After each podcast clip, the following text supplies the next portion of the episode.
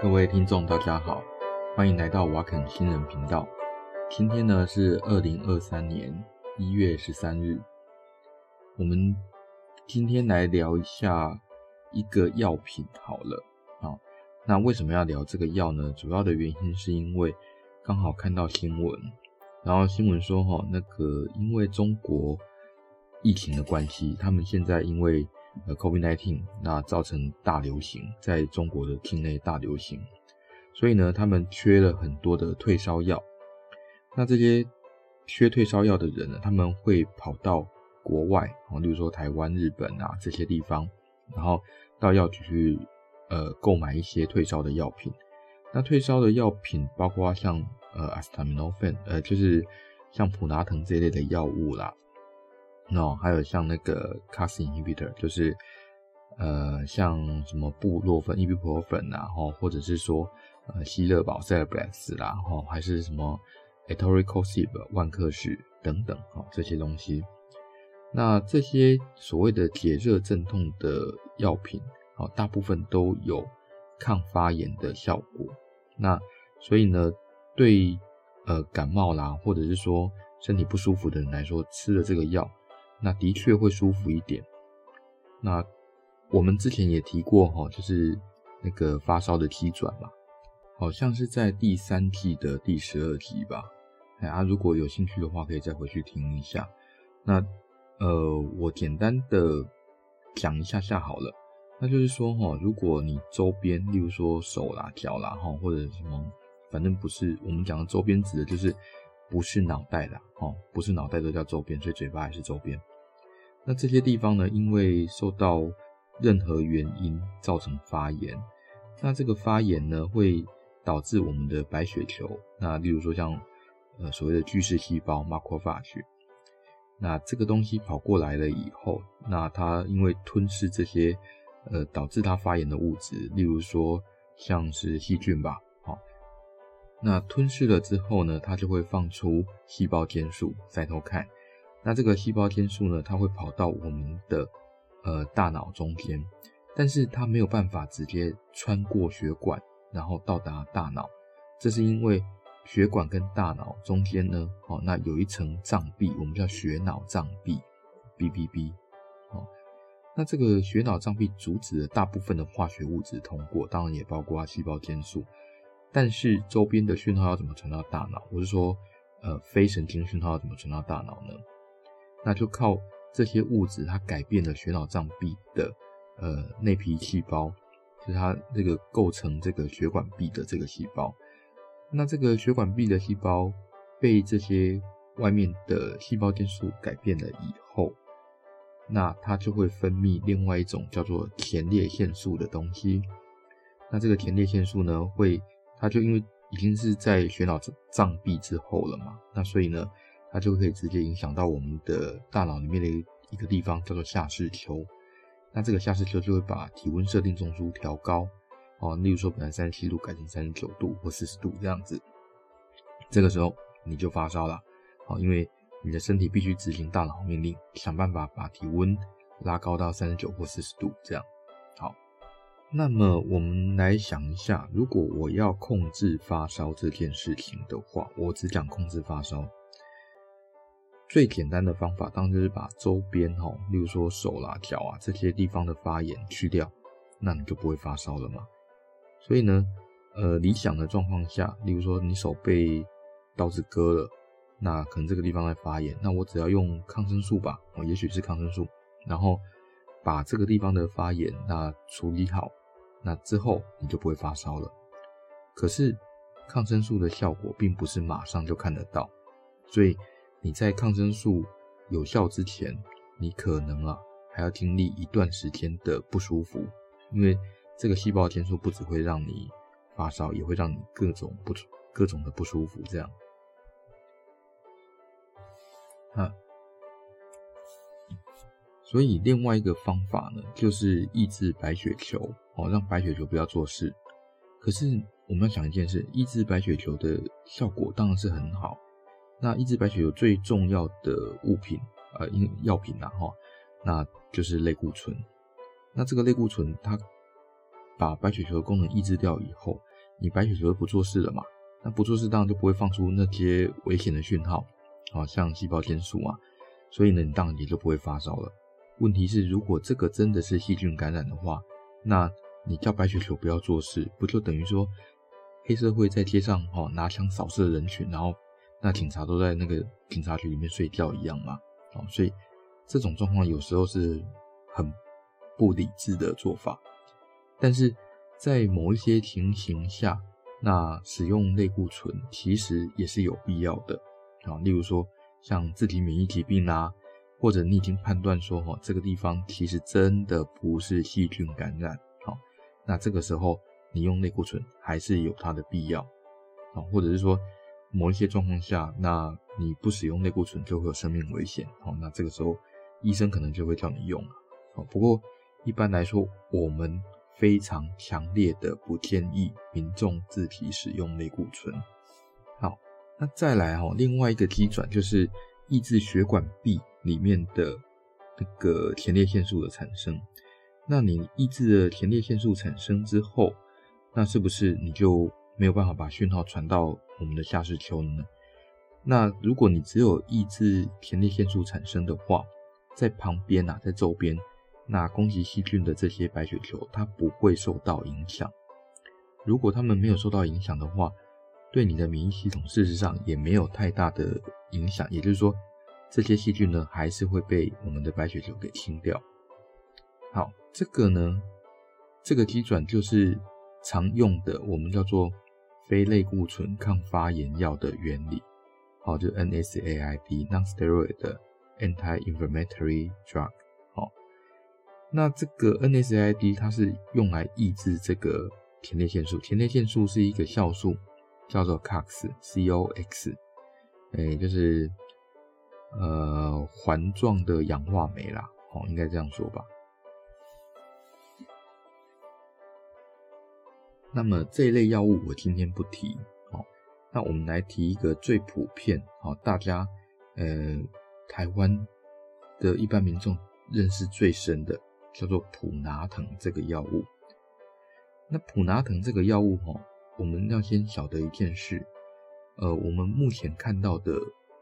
药物有很多的名字，那这个名字呢，像什么普拿疼啊，哦，那泰诺啦，哦，还什么痛都好啊，等等这些东西。那事实上，它们都是所谓的商品名。那我们的 FDA 应该说全世界啦，哦，都会规定你要标示成分，所以它里面的成分呢，真正用来退烧的这个成分，我们叫做。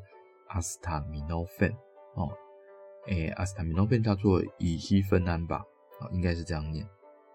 那这个阿司塔米诺芬呢，我们就叫做学名，啊，对医护人员或还有药师来说，这个东西叫做学名。我们一般来说哈，不会看所谓的商品名啊，然后而是而是要去辨认这个学名啊，因为。知道真正的学名，才知道它里面的成分，才知道它真正的效果是什么。那这个阿司塔米诺芬啊，虽然大家用的非常的熟了哦，那是事实上哈，这个还扯到一个观念，叫做呃指示用药跟处方用药。所谓的处方用药，指的就是说你需要医师处医师处方以后啊，那这个时候你才可以拿这个处方去找药师。然后请药师配药给你，好，这个叫做处方用药。那另外一种叫指示用药，就是在医师或者是药师指示之下，那民众可以自己去购买的，这种叫指示用药。那因为阿司塔米诺芬呢，它算是毒性相对比较轻一点的一种药物，所以它不归类在所谓的那个处方用药里面，它放在指示用药里面。那这个药啊，哦，基本上是在一九五六年吧，还一九五五年的时候，就民国四十几年的时候，那由庄森庄臣他们开发出来的。那后来呢，第二年，呃，庄森庄臣他们开发的商品名哈的，呃，成分当然是阿司塔米诺芬嘛。那商品名叫 t y l e n o。然后呢，GSK 就是葛兰素这家药厂在第二年也开发出来了。那他们的商品名叫做 Panadol 哦，P A N A D O L 哦，Panadol，所以到台湾啊，那就把它翻译成普拿藤。应该说，那个 GSK 的台湾分公司就直接把它命名叫普拿藤，让它的那个名字跟 Panadol 很像这样子。那当然啦，现在市面上有含有阿斯塔曼阿斯塔米诺芬这个成分的其他的药还非常的多。为什么呢？因为事实上，呃，制造阿斯塔米诺芬的方法已经过了专利保护期了。也就是说，只要你有能力，你都可以做出阿斯塔米诺芬来，然后拿到市面上去卖。当然，前提是你要先拿到那个药证，就是药物许可证这样子。那这种哦，在原厂做出来的药，我们叫做原厂药。那如果说哈是你是台湾的在地厂商，然后呃做出来的，我们呢通常叫做呃副厂或者是台厂药。当然啦，真正的呃名字，我们其实应该称呼它叫做学名药。那事实上，学名药跟原厂药哦差别不会太大。通常是不会太大啦，至少哦，主要成分，例如说像阿斯塔米诺芬吧，它绝对是百分之九十九点九都是一样的。可是啊，在做药物载体的时候，呃，所谓的药物载体就是，例如说你这个药你吃到肚子里，你总是要保护它不要被胃酸破坏嘛，所以你希望它不要在胃里面被分解，要到小肠才被分解啊。这个时候你可以从小肠吸收嘛，所以这个叫做载体。哦，这种保护药物的东西叫做载体。那载体的部分就会在原厂跟学名药里面会有一些不一样。好，不过我们今天不是要谈这个部分，我们今天呢来来谈一下那个阿斯塔米诺芬的算是毒性吧。所谓的阿斯塔米诺芬啊，那它通常是在我们的肝脏里面代谢，所以呢，如果你吃了太多的乙基酚胺，就是普拉疼。那么就会影响到肝脏的代谢。那这个所谓的多是多多呢？对人类来说啦，大概就是一天吼八克八 gram 以上，我们就会觉得这个可能会有肝毒性。那一颗呃目前标准剂量的帕纳豆那个普拿藤啊，哦是五百 milligram，也就是说啦，一天吃超过十六颗就有问题，可能就会出事。啊、这个出事有可能会，呃，要洗肝，会肝衰竭等等的。哦，虽然这还有一些剂量上的争议啦。哦，啊，如果是医护人听到这段的话，先不要吐槽我，我是故意把剂量稍微降低一点的。因为呢，我总不能告诉人家说，呃，真正致死剂量是多少嘛，啊，免得勾起了某些人想要伤害自己的欲望，这样子。那如果说哈、真的造成肝衰竭的话，那其实。后果很可怕啦，啊，例如说你的凝血功能会受到影响，所以你会搞得呃七孔流血啦，哦，这种死状非常凄惨啦。我是强烈建议哈，如果你真的想要自杀或干嘛或自残哦，千万不要走这一步哦，因为走这一步的话，除了死得很不舒服哦，是非常非常的不舒服，而且还会拖很久，哦啊，而且呢还不一定有机会后悔。那。我要讲的其实是说，哈，其实市面上有很多的，呃，所谓的口服感冒药水，都有阿斯塔米诺芬，都有普拿疼的这个成分。例如说什么什么有氯胺呐，那伤伤风油吧，哦，还有什么痛都好，然后什么国安感冒糖浆，还有什么养生感冒液等等，通通都有这个乙烯酚胺阿斯塔米诺芬的这个成分。哦，对了，还有什么止痛丹啊？哦，那个也是有阿斯塔米诺芬的成分。哦，我们举有氯胺来算好了啦。哦，有氯胺的那个阿斯塔米诺芬，它的成分啊，大概是每 CC 呃十五毫克，十五 milligram。那十五 milligram 的话，我们从刚刚的有毒剂量大概可以推算出来啦，就是呃八公克，嗯，就是。八千 milligram 哦，八千毫克，那除以这个每 cc 十五 milligram，那我们大概可以算出来，如果你要达到有毒剂量的话，大概吃五百 cc 哦，就会达到那个有毒剂量。不过我想没有人会把有氯胺吼当成珍珠奶茶喝啦。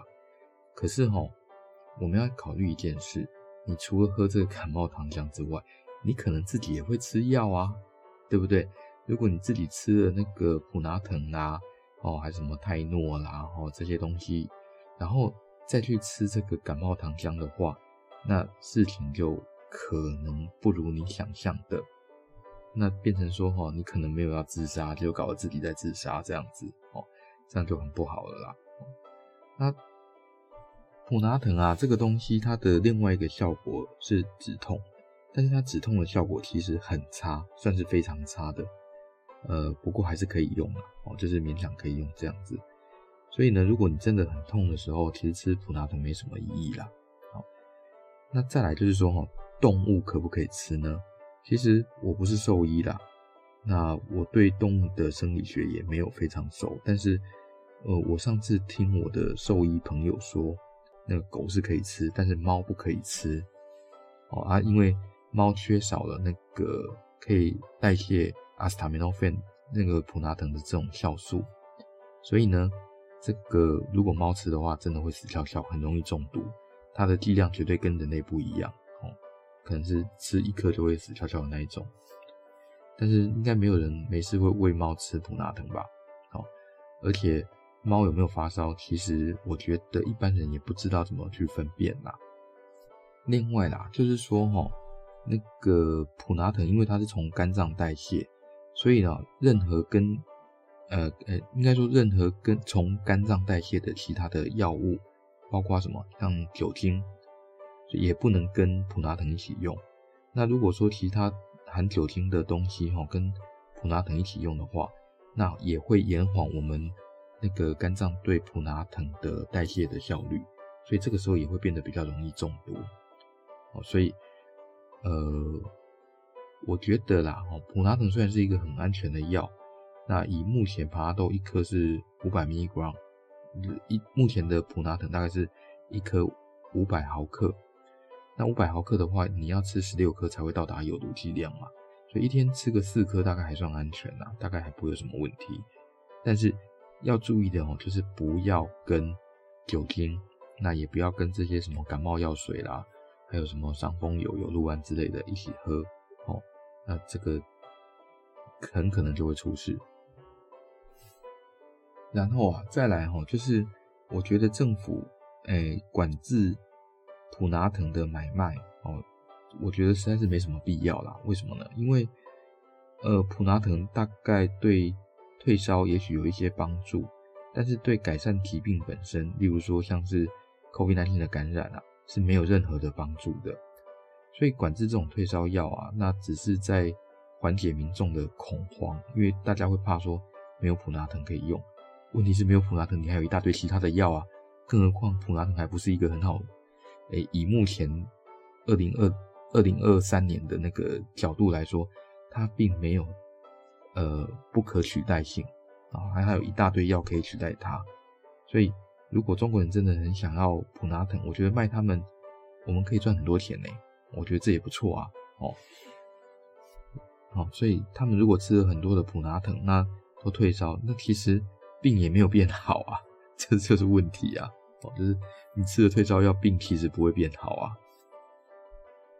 好啦，这个只是我心中的一些想法，然后算是跟大家分享一下。我是觉得，嗯，真的没有必要去进。普拿疼卖给中国人这件事情啦，哦，那今天播出这一集播出，我在想应该会是在春节左右，所以呢，先预祝大家新年快乐啊！那喜欢我们节目的话，欢迎按赞、分享、订阅哦，拜拜。